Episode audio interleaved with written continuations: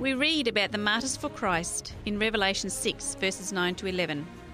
When he opened the fifth seal, I saw under the altar the souls of those who had been slain for the word of God and for the testimony which they held.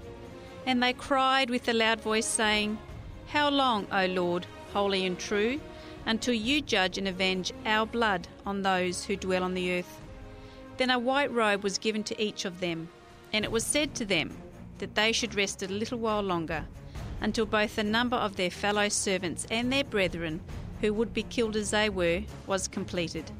Welcome to Souls Under the Altar, a program that reviews the stories of God's persecuted from the past and the present. Your host for this program is Etienne McClintock.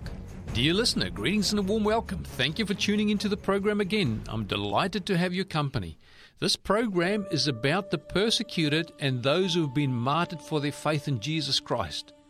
Now, without question, Jesus is the most famous martyr of all time. He split time. We have AD, we have BC. We see in Jesus someone that has made a significant difference to the world and the way we even look at history. So, him being the most famous martyr we can also attest to the fact that his death was more than martyrdom. Jesus was not only martyred simply because of an ideal or belief that he was not going to give up. Jesus was not simply martyred because there were people that hated his religious views and practices. Now, you know, martyrs normally have their liberty restricted involuntarily, their lives are taken without their permission because they're not prepared to compromise their religious beliefs and practices. They do not choose to die or even want to die. While they could save their own lives by abandoning their faith, they would rather die than abandon their religious views and beliefs. Freedom of conscience and fidelity to God is dearer to them than their own mortal existence itself. Now, Jesus' death was different from the other martyrs, and as we look at it, Jesus said concerning his own impending death, in John chapter 10, verse 17 and 18, he makes this statement. He says, I lay down my life that I may take it again. No one takes it from me, but I lay it down myself. I have power to lay it down, and I have power to take it again. Now, how many martyrs do you know that could actually make that statement and deliver on it? I mean, it's easier to say something, isn't it? But can you prove it by taking your life up again and resurrecting? Well, we know that that was the case with Jesus.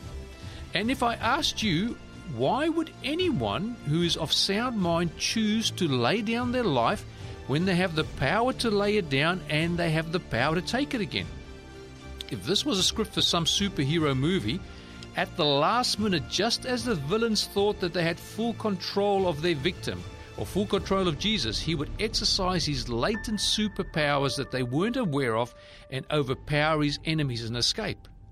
But we read that Jesus did not do this. His purpose and mission included him laying down his life. Now we can read in Philippians chapter 2 from verse 5 to verse 8 the following.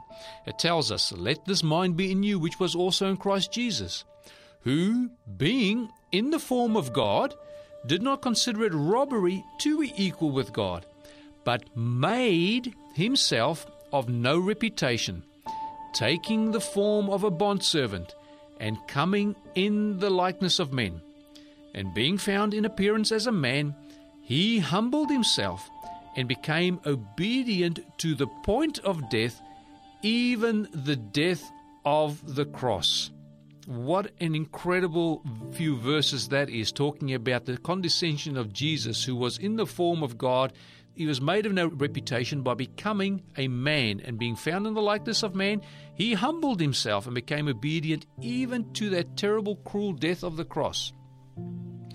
Now, what cause would be worthy of such a great sacrifice for Jesus to take? to be in the form of God and then humble himself and to become a man. Not only that, but even succumb, allow himself to be put to death and through the most torturous, cruelest of deaths, the death of the cross. Why would Jesus, who was God, a being with unrestricted powers, many of which we do, don't even understand or don't even know of, allow himself to be put to death? He could have easily have saved his life if he wanted to. What would have been the benefit of Jesus doing that, and who would have been benefited from such an endeavor? The next few programs of Soul Under the Altar will answer some of these questions. We will also look at the principles involved in the persecution of Jesus by the religious authorities and also the involvement of the civil authorities. We will learn much about why people are persecuted for their faith and also what we can expect in the future persecution predicted by the Bible. So, coming back to this question, what cause would be worthy of such a great sacrifice and who would benefit? Well, Jesus told a parable that helps us understand this. It's the parable of the shepherd and his herd of sheep. Jesus said that he was the good shepherd, and in John chapter 10 and verse 11, Jesus says, The good shepherd gives his life for the sheep. Now, this statement begs the question why would anyone give their life for a flock of inferior animals? Now, if we can relate to that a little bit, we know that God is way, way superior to us, infinitely superior. Well, now, why would an infinite being come and give his life for finite beings? So, the same way we would consider a shepherd giving his life for the sheep. So, dear listener, if you were employed as a shepherd and a wolf came to attack the flock, you're looking after that flock, how would you respond? Now, typically, if the sheep were cared for by an employee, the employee would not be prepared to risk his life for animals that did not belong to him and he would consider inferior to himself. He would look to protect himself first and foremost, and typically he would either climb the nearest tree or flee for safety. Now, Jesus in John chapter 10, verse 12 and 13 says the following But a hireling, he who is not the shepherd, one who does not own the sheep, sees the wolf coming and leaves the sheep and flees, and the wolf catches the sheep and scatters them. The hireling flees because he is a hireling and does not care about the sheep. Now, the wolf here represents the devil, and it can also represent persecution. Will we remain faithful to God and His trust, or will we try to save our life and flee when persecution comes? Remember, Jesus made this statement He who tried to save his life will lose it, but he who loses his life for my sake shall find it. And we are talking about eternal life here. So the hireling will flee, but not so the good shepherd. The good shepherd owns the sheep, and in John chapter 10 and verse 14, we are told, I am the good shepherd, and I know my sheep, and I am known by my own. Jesus knows his sheep, and his sheep also know him. The good shepherd knows his sheep personally and individually, for he knows them by name. And in John chapter 10, verse 2 and 3, Jesus says, He who enters by the door is the shepherd of the sheep. To him the doorkeeper opens, and the sheep hear his voice, and he calls his own sheep by name, and he leads them out. The fact that each sheep is known by name shows the personal connection the Good Shepherd has with each of his sheep, and that each sheep matters to the Good Shepherd. This is also demonstrated in Jesus' teaching, where he told the parable of the lost sheep. We can read about this in Matthew chapter 10 from verse 12 to 14. Jesus says, What do you think? If a man has a hundred sheep and one of them goes astray, does he not leave the ninety and nine and go to the mountains to seek the one that is straying? And if he should find it, assuredly I say to you, he rejoices more over that sheep than over the ninety nine that did not go astray. Even so, it is not the will of your Father who is in heaven that one of these little ones should perish. The good shepherd goes in search of every lost sheep. If they are attacked by ravenous wolves, he defends and protects them even to the risk of his own life. The flock in the Good Shepherd's parable represents the church. The flock also represents the whole world in another context. For example, the Bible says in Psalms chapter 100 and verse 3 Know that the Lord, He is God. It is He who has made us and not we ourselves. We are his people and the sheep of his pasture. We are the sheep of his pasture, and Jesus, as the good shepherd, gave his life for you and for me. Now, to answer our first question, what cause would be worthy of such a great sacrifice that Jesus would condescend from being God, being in the form of God, to humble himself and to become a servant, to be found in fashion as a man, and even surrender and submit himself to death, even the cruel death of the cross? Who would benefit? Jesus' death was a payment, a redemption for a lost possession, a reclaiming of property that had been stolen away from him by fraudulent means. The wolf, that is the devil, had attacked the sheep and scattered them. In this parable, Jesus likens the wolf to a thief and a robber. The sheep had been stolen away by the devil and scattered. John chapter 10, verse 10 tells us that the thief does not come except to steal, to kill, and to destroy. And then Jesus says, I have come that they may have life, and that they may have it more abundantly. We are God's treasured possession, created by His own hands for an abundant life and ultimately for eternal life. When man came from the hand of God, he was made to be like Him. And man was a being that had the ability to learn and to grow and to be more and more like his Maker as time went by. God gave man an abundant life. He gave him the ability to learn and to grow and to develop ever growing and learning and finding more and more joy in what they learn and the knowledge of God, their Creator. Man was made to be like God in image and likeness. The signature of God was upon him. And if you look at artists, artists will only put their signature on a work of art that they deem to be worthy of their name and also will enhance their reputation.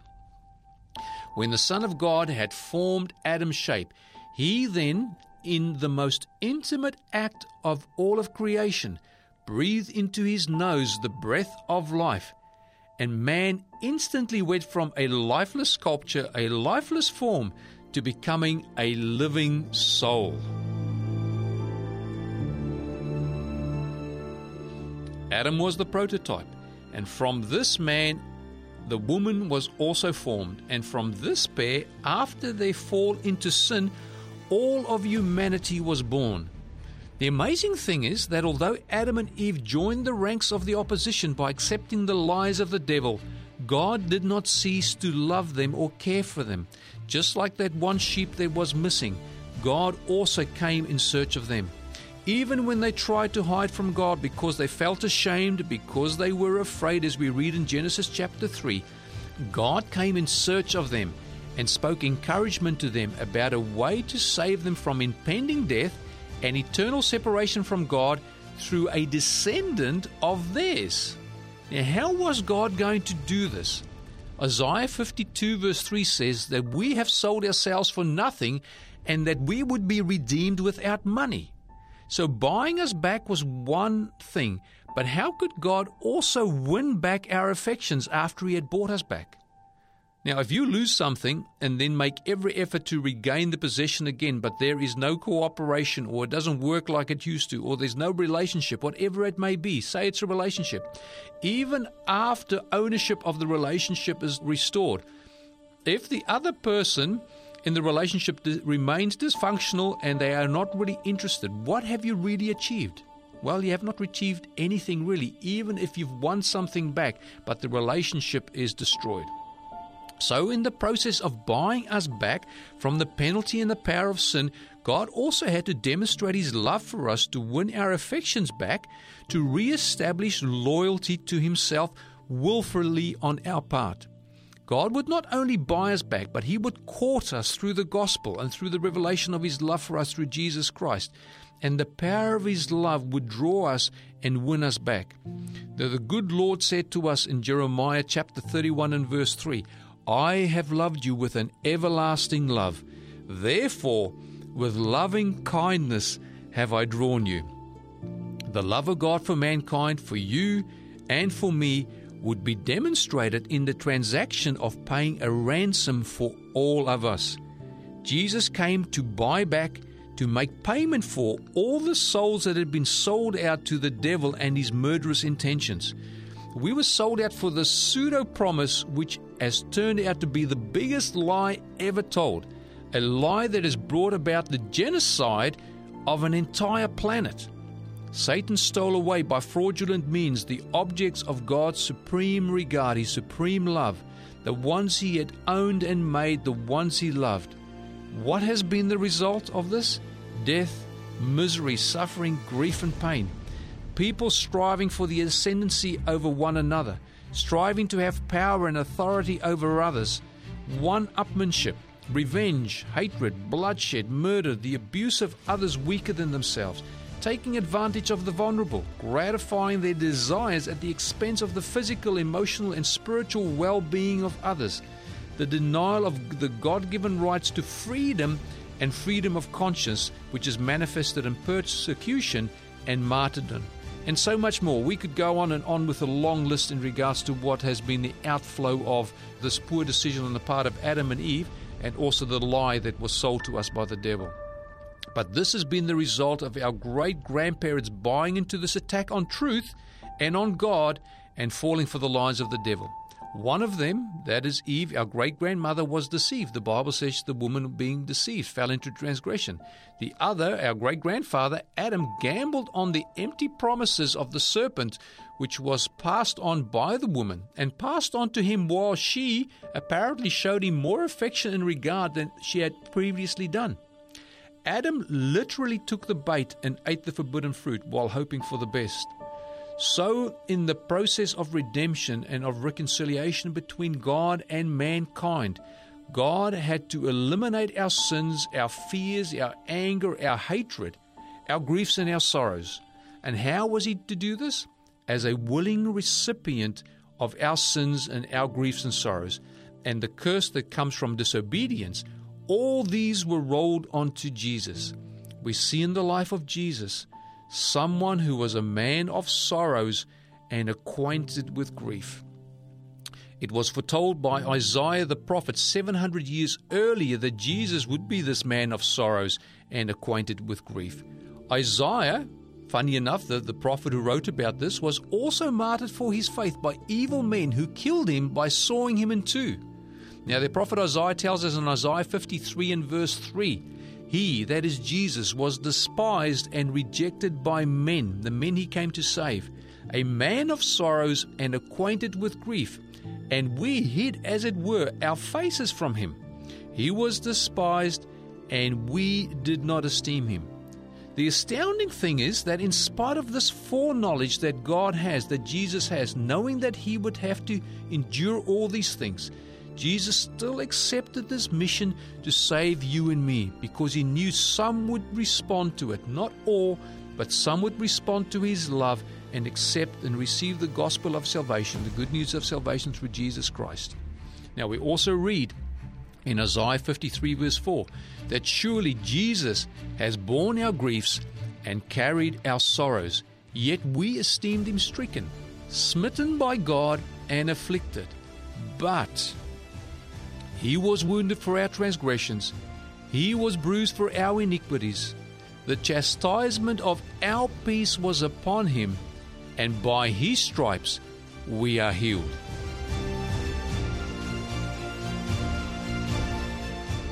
Now, what was Jesus' stated mission? We can read about this in John chapter 3 and verse 17. For God did not send His Son into the world to condemn the world, but that the world through Him might be saved. Now, this is wonderful news, right? God doesn't want to condemn the world, God wants to save the world, and God sent His Son, and Jesus' mission was to save the world, not to condemn it. Now, even the angels announced to the shepherds on the field that night the same intent, and we find this in Luke chapter 2 and verse 14, where the angel said, Peace and goodwill toward men. So you would think that the reception of the Savior of the world would be warm and cordial. But not so, not if we read the Bible. We read in John chapter 1 and verse 11, where it says that Jesus came to his own, and his own did not receive him. Now, of all people, you would think that his own, his own people, should have been the foremost in welcoming and receiving him. But why would they not accept Jesus? If Jesus was a good man, if Jesus was a man who preached love and acceptance, if Jesus was there for them to redeem them and save them, Why was he despised and rejected by men? As we've read in Isaiah 53, verse 3. Why did even his own reject him? Well, Jesus gives us the answer in John chapter 3, and we can read from verse 19 and verse 20. Remember, Jesus didn't come into the world to condemn the world, but that the world through him might be saved? Then Jesus says, And this is the condemnation that light has come into the world, and men love darkness rather than light. Why? Because their deeds were evil. So, how strong were their feelings towards Jesus, and did it manifest itself so far that you could actually call it hatred? Well, Jesus makes a statement on that regarding the hatred of the world, and we read in John chapter 7 and verse 7. The world cannot hate you, Jesus says, but it hates me because, so this is the reason for it, I testify of it that its works are evil. So, whose works were originally evil? Was it not the devil? And how is it that the testimony of Jesus' life, his works, his words testified to the evilness of this world? Well, why, we may ask? It's because the whole world had swapped allegiances. They had swapped allegiances by deception of the devil, and they had bought into a lie, but it had changed their nature, and their nature had become just like the devil who wanted to be like the Most High. Remember, the temptation offered to Adam and Eve was, You will be like God. And they thought by transgression they could be like God, just like the devil wanted to be like God. So, this alliance had made us conform to the likeness of the devil. He was evil, and we, by following him, became evil as well, and therefore our works also became evil. Continual conflict has been brought to, into this world. We blame others for our mistakes.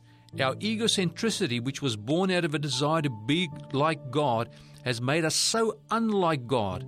Adam was made in the likeness of God, and the image of God has been so marred in humanity that only traces of it still remain. Now, Jesus is the opposite of this all. His love, His miracles, His compassion attested to His love for all mankind.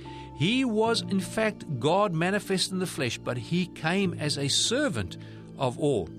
Jesus said to Philip, one of His disciples, in John chapter 14, verse 9, He who has seen me has seen the Father. So the image and the likeness of God was restored in humanity through Jesus Christ. He was just like God the Father. His works, his teachings all demonstrated the works and teachings of the Father. Jesus said, What I see from the Father, I show you, and what I hear from the Father, that I teach you. Jesus showed love and forgiveness even to his enemy. Now, here is where the question needs to be asked Did Jesus only die for his friends, or did his death include those who hated him as well? Did the death of Jesus include his enemies? Did the death of Jesus also pay the price for their sins? Well, we can look at Romans chapter 5 and 10 and see what the Apostle Paul says about that because Paul the Apostle was actually a persecutor of the church. He was an enemy of God. He consented often to the death of people and the martyrdom of people, including that of Stephen, known as the first New Testament, well, not the first New Testament martyr, but the first Christian martyr after the death and resurrection of Jesus. And we read in Romans chapter 5 and verse 10 For if when we were enemies, we were reconciled to God through the death of his Son, much more having been reconciled, we shall be saved by his life. So, who were reconciled to God through the death of his Son? His enemies, the enemies of God. But I'm going to read verse 6 as well, for it says, For when we were still without strength, so those are the people who are weak, without strength, in due time Christ died for the ungodly. So while we were without strength, while we were ungodly, Christ died for us. And then verse 8 But God demonstrated his own love toward us in that while we were still sinners, Christ died for us.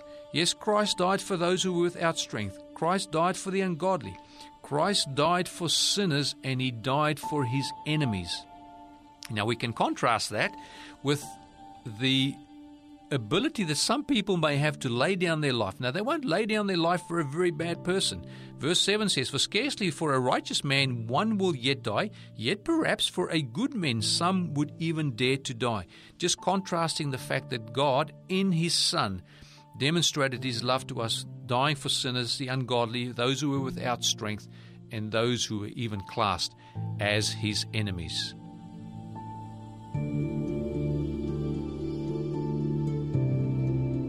Now, just as we wrap this up, does the Bible say that Jesus was persecuted? We can read in John chapter 5, John chapter 5 and verse 16. The Bible says, For this reason the Jews persecuted Jesus and sought to kill him because he had done these things on the Sabbath. So Jesus had healed on the Sabbath, and it says the Jews persecuted Jesus. Now, really, how is that possible? Weren't the Jews the ones who had accepted the God of creation to be their God? Had they not shifted allegiances back to God? So, how then is it possible that Jesus could come to his own and they would not receive him? It looks like during the recovery effort after the first fall of our great grandparents that there had been more falls, or a succession of falls, you would like. More lies were accepted and swallowed, and therefore our condition deteriorated even further. But these falls have been even more deceptive and more subtle in nature. People have fallen for yet another lie. The devil would make them think that they had swapped allegiances while they still served the old master. After sin entered the world, anyone who swapped allegiances back to God was persecuted by those who would not return. To confuse matters further, some of those who had claimed to have returned to God had only swapped allegiances on paper but still had their heart in the old life and were still really in heart serving the old master. And we see this in the first two worshippers. The one had swapped allegiance to God, and this was demonstrated by his faith and obedience to God. Abel brought a blood sacrifice symbolizing the sacrifice of Jesus.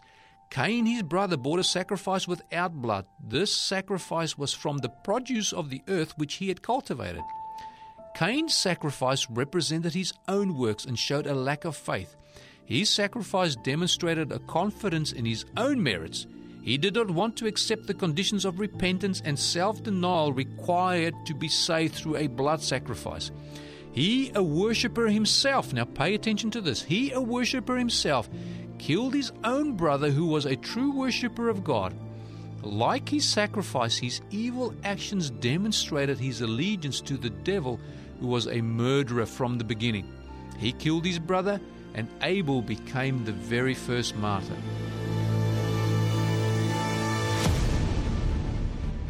Dear listener, thank you for joining me today on Souls Under the Altar. Please join me next time as we continue our study of Jesus, who was more than a martyr.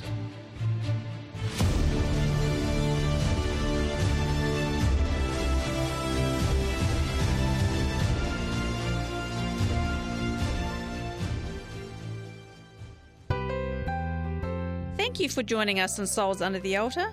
If you would like more information about today's program, or if you have any questions, please contact 3ABN Australia Radio by phoning 0249733456 or you can send an email to radio at 3abnaustralia.org.au. You can also contact us on our 3ABN Australia Radio Facebook page. We'd love to hear from you.